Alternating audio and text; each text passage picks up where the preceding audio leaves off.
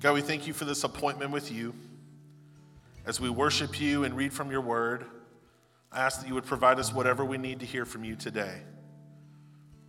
God, in these moments of worship, would you encourage us and challenge us? We love you and we trust you. We ask all these things in Jesus' name. And everybody said, amen. Friends, please have a seat. If we haven't met, my name is Adam, and it really is one of the favorite parts of my life to be one of the pastors at our church. So if you're online with us, I want to greet you as well. As a part of worship, we make space to be generous to God, to respond to the gifts God has given us with being generous and giving part of those gifts back to God. We've tried to make it easy to give at our church. We've got offering plates by either door if you want to place your gift there. You can go to our website, carney.church, and there's a button that says Give at the top. And throughout these next three weeks, that's the subject we're going to be talking about in this series called Be Rich. The subject of generosity can be an awkward one, and not just at church. Has anyone else ever experienced the awkwardness of the flip and tip? You know what I'm talking about?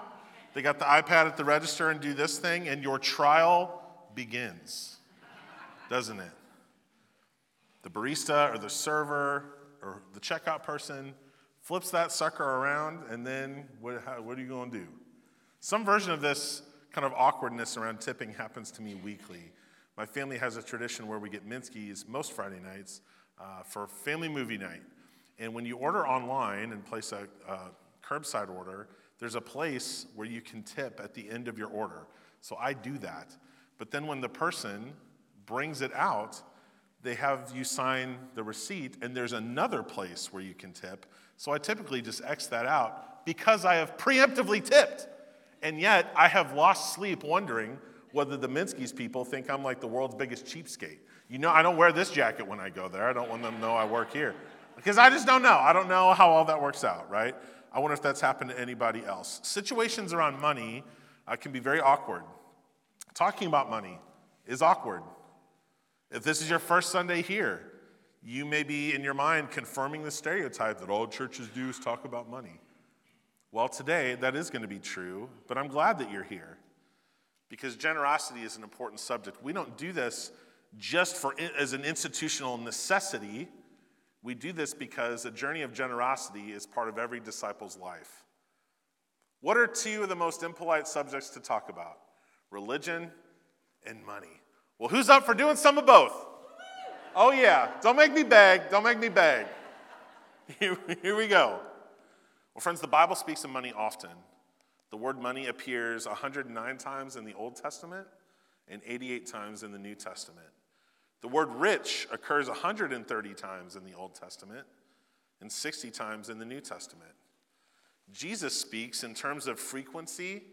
Jesus talks more often about money than heaven and hell. I don't know if you've ever thought of that. Scripture typically treats money as a neutral subject. The danger lies in what we do to acquire money or keep money, or when we make something else like money a priority over and above God. Money is a uniquely difficult subject because we use money to literally and metaphorically assign value and worth. And so what I hope we'll discover together as we study God's word today is that what's yours is from God and is for more than just you. One of the places where the Bible talks about the dangers of money and our misguided approach to it is in 1 Timothy.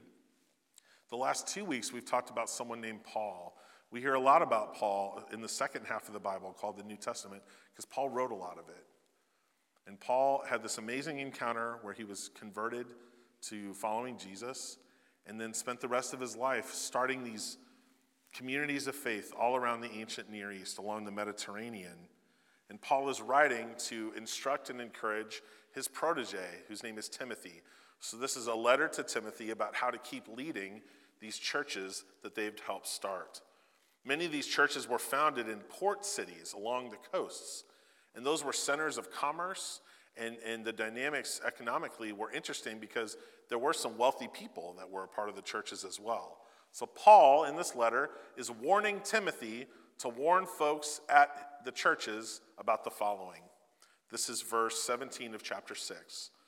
Command those who are rich in this present world not to be arrogant, nor to put their hope in wealth, which is so uncertain, but to put their hope in God, who richly provides us with everything for our enjoyment. Command those who are rich. Paul does not typically mince words. Paul is a lot stricter about this. I'm a lot nicer about this stuff than Paul is. Okay, Paul is commanding those, he says to Timothy, because the pitfalls of wealth are twofold: arrogance and misplaced hope. You ever heard of the expression, you're born on third base, but you think you hit a triple? You ever heard that? As if the place you found yourself, you consider your own doing, but really it was somebody else. This happens, this dynamic happens a lot with children of people who are very wealthy. And mega investor and guru Warren Buffett said this about this situation, about what he was going to leave to his children. I believe that a very rich person should leave their kids enough to do anything, but not enough to do nothing. I thought that was pretty good. If we think that whatever we've earned in life has all been on our own, then we're mistaken. Who was it that gave us the intellect or the strength to forge a good work ethic, or the skills of our hands or our minds? Is it not God? So whatever we claim is ours isn't just from our hard work, although it does involve that. What's yours is from God. Paul commands Timothy to teach rich people not to become arrogant in their own ability. That's the first mistake, according to 1 Timothy, that we can make, is we think that all this is just on our own. Paul tells us the opposite. He also commands Timothy to teach people not to put their hope in wealth. There's an old song that was written in the 1920s by a musician named Jimmy Cox. He talks about, when financial times are good, you feel invincible. The song's called Nobody Knows You When You're Down and Out. It's also been covered by the likes of Eric Clapton. He's saying, once I lived the life of a millionaire, spent all my money, I didn't have a care. When I began to fall so low, I didn't have a friend. If I get my hands on $1 again, I'm going to hang on to it till that old eagle grins. It's well documented that professional athletes, lottery winners, and plenty of other people who get a windfall of money see it leave as quickly as it came. The second mistake we make approaching money is we think that when we possess it that we're self-sufficient and that it's going to just last forever. We begin to hope more in temporary wealth than we do in God's eternal wisdom. And so what are we banking our hope on? What we need to bank our hope on is God, the scripture tells us, who richly provides us with everything for our enjoyment. So whatever it is we earn, God has provided the means for it. When we remember this, it helps us to not become arrogant, that whatever we have doesn't come from us alone.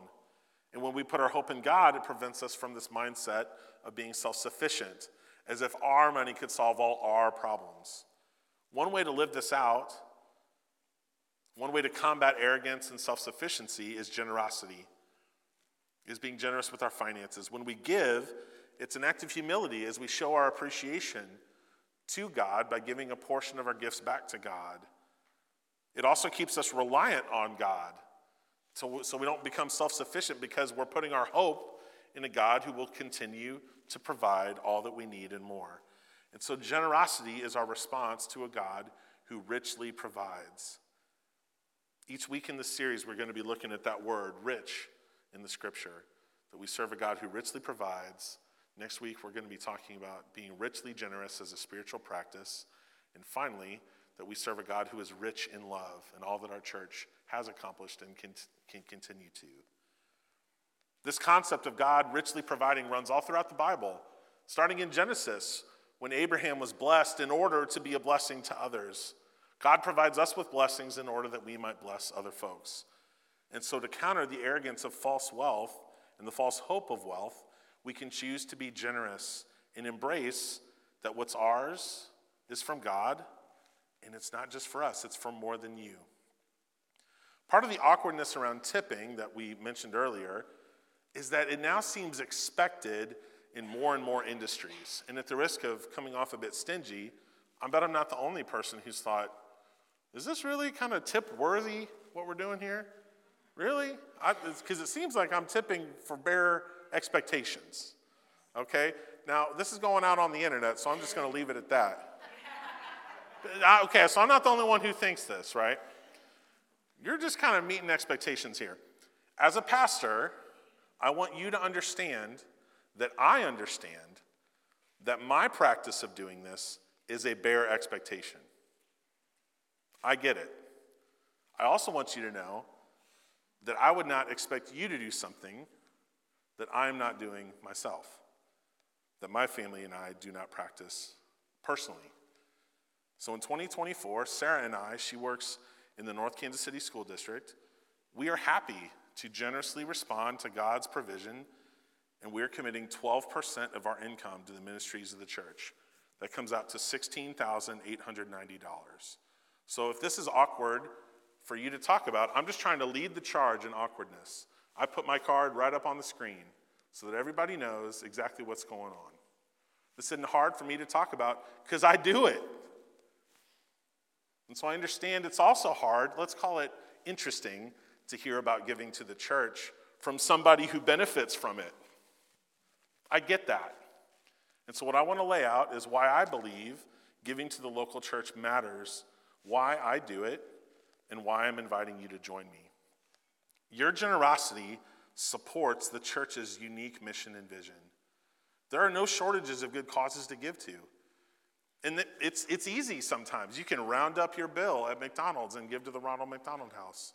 You can buy candy bars when you check out at CVS, and those are sent to troops overseas. You can give to no-kill animal shelters. I know lots of people are passionate about lots of different causes. There's no shortage. Endless opportunities of good causes. But to me, the church's mission stands unique over and above all those other options. Our unique mission is to make disciples of Jesus Christ for the transformation of the world. And our vision at First United Methodist Church is to be a community of unlikely friends following Jesus together. In an age where bitter partisanship marks our politics, we can be a community where our highest allegiance belongs to Jesus. And so here, there's red people and blue people, however you want to call that, are both valued in this community.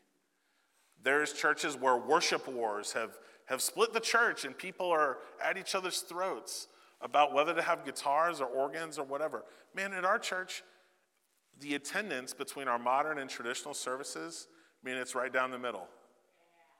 That to me is a feature, not a bug. You know how many emails I get about, the music? No, none. Because you know what I think people like, whether it's modern or traditional? When it's good. That's what I think people like. So, we're not wasting our time fighting about that stuff. Because we've got our goals set, our eyes set on bigger things. My favorite ministry opportunities that we have at our church are the ones that are intergenerational. Just last Monday, 6 days ago at Conrad's here in town, my 9-year-old son was sitting with someone who could have been his grandparent. And they didn't know a ton about football. We were watching Monday Night Football, which you can tomorrow at 7, by the way. We'll be there setting up shop. You tell me where else besides the church could 4 generations sit together around a table. It was awesome. That's what we mean by a community of unlikely friends, where in a divided society, the thing that unites us is our allegiance to Christ. And so in this 3-week series, we're looking at what it means to be rich, how God is richly provided, how we can be richly generous, and how we can partner with God and celebrate that we serve a God who is rich in love. So what I want to lay out for us is 5 different levels of giving. Now, each of us can identify ourselves somewhere on this spectrum. And I also recognize that people are in different places in life, different seasons in life. And that's okay. But this is the Sunday, and the next 2 weeks are when we have a conversation about a challenge or an opportunity to consider where you're at and what it would look like to take a step of faithful generosity. Some of us are at the point where we give nothing to the local church. And again, people are in different circumstances. We understand that. I think this is pretty self-explanatory. The reality is, if everyone gave nothing, we wouldn't all be here today. So that's pretty plain to see. Other times, we give something, almost kind of spontaneously. This could be if you hear about a specific need, or we give whatever we happen to have on us that day. And again, everyone, I think, is capable of giving beyond nothing and giving something.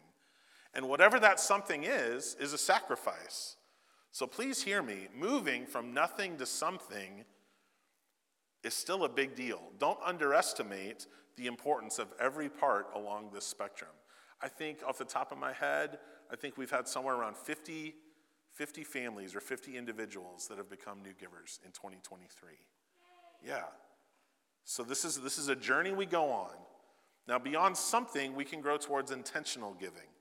This is where our journey starts to pick up of giving as a habit, where we make a plan based on a percentage of our income. And going from nothing to something, that's a step of faith. Going from something to having an intentional plan is a massive step in faith and in commitment. That represents another sacrificial step. Now, when it comes to percentages, sometimes people ask, I don't get hung up in gross or net percentage. I get hung up on having a plan, because that's what makes giving a spiritual habit, a practice. And that represents a big leap of faith. And so that percentage of our intentional giving usually doesn't take place overnight as we grow to the level of tithing. That's a biblical principle of giving 10% of your income back to God. And as I said before, I believe the church has a unique mission, and that's why the tithe goes explicitly to the church. Now, beyond that 10% mark, that's extravagant giving, where we can continue to evaluate our resources and how God has blessed us and how we might bless others through those same blessings at 11% of our income and beyond. Now, notice the words at the bottom of these different levels. A word that's missing up there is sacrificial. That's because, beyond nothing, each of these levels are sacrificial. You could be doing a lot of things with that money. Everybody knows that. And so every act of generosity, no matter how big or small, contributes to the multiplying of our gifts. Our church is in a scenario, we don't have like 6 families that are the big boppers and run everything around here. Man, our giving is made up of a bunch of people on all across the spectrum. What's yours is from God and is from more than you. And so wherever you're at along the spectrum, I want to encourage you to join me in taking a step of faith so that we can be rich in our response to God's provision. And so over the next 3 weeks, I'm going to be highlighting these commitment cards. I put mine on the screen earlier. They're in your seat backs, in your chairs. They represent your individual part of a much bigger process. The reason we have talks like this in the fall is our church is preparing for next year. And so the purpose of this card is twofold. One, it helps the church understand what our capacity is going to be for ministry next year. We certainly don't want to overextend ourselves and put ourselves in a bad scenario, but almost worse would be if we underestimated how much ministry we could do together. And so when you let the church know what your plan is, it helps the church plan better. But even more than that, this is a commitment you can make to take up the spiritual habit of being generous and to give. And so we'll be turning in these cards as an act of worship in 2 weeks on the 22nd. And so I'd invite you to take one of these with you, or over the next 2 weeks, really consider what that commitment might look like to you. Friends, I believe this is a very special church, and I think Kearney is a very special place. Both our church and the city of Kearney are growing places. I used a service called Mission Insight this last week, and the demographics of our zip code tell a story. And so I looked at our zip code, 64060. In 2023, the population of our zip code is 18,699. It's estimated that over the next 5 years, that's going to grow 11% to 20,761 people. So over the next 5 years, we're going to see an 11% population growth in this zip code. So will we raise our capacity to welcome new people into this community of unlikely friends? Or now that we've made it in, do we just want to call it good? What are we going to do? Because the growth is coming. Between 2017 and 2021, this is the bad news. The good news is our area is growing. The bad news is You know what else is growing is the percentage of people not involved in a faith community. And the percentage of people who are less likely to become involved in a faith community, that's also growing. So our population's growing like this. The number of people interested in what we do is going like this. But you know what unites them? The biggest belief about Jesus in this zip code is that people in the church do not behave as Jesus would behave. Population growing, and so is their skepticism. Friends, we got our work cut out for us. What are we going to do? How are we going to respond? We can put our money where our faith is. And when I think about the daunting task of population growing, but maybe apathy or maybe even mistrust of the church also growing, I like to think of it as, hey, at least we'll never be bored.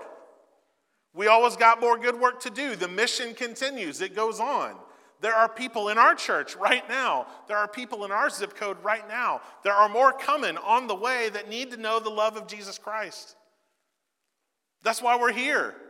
Not just for us, but for the people who don't know Christ yet. They need a connection to a community where they can have people to celebrate with, people to mourn with, people to encourage them and challenge them to grow spiritually in their faith. And they need a purpose beyond earning and obsessing over money and all its uncertainty.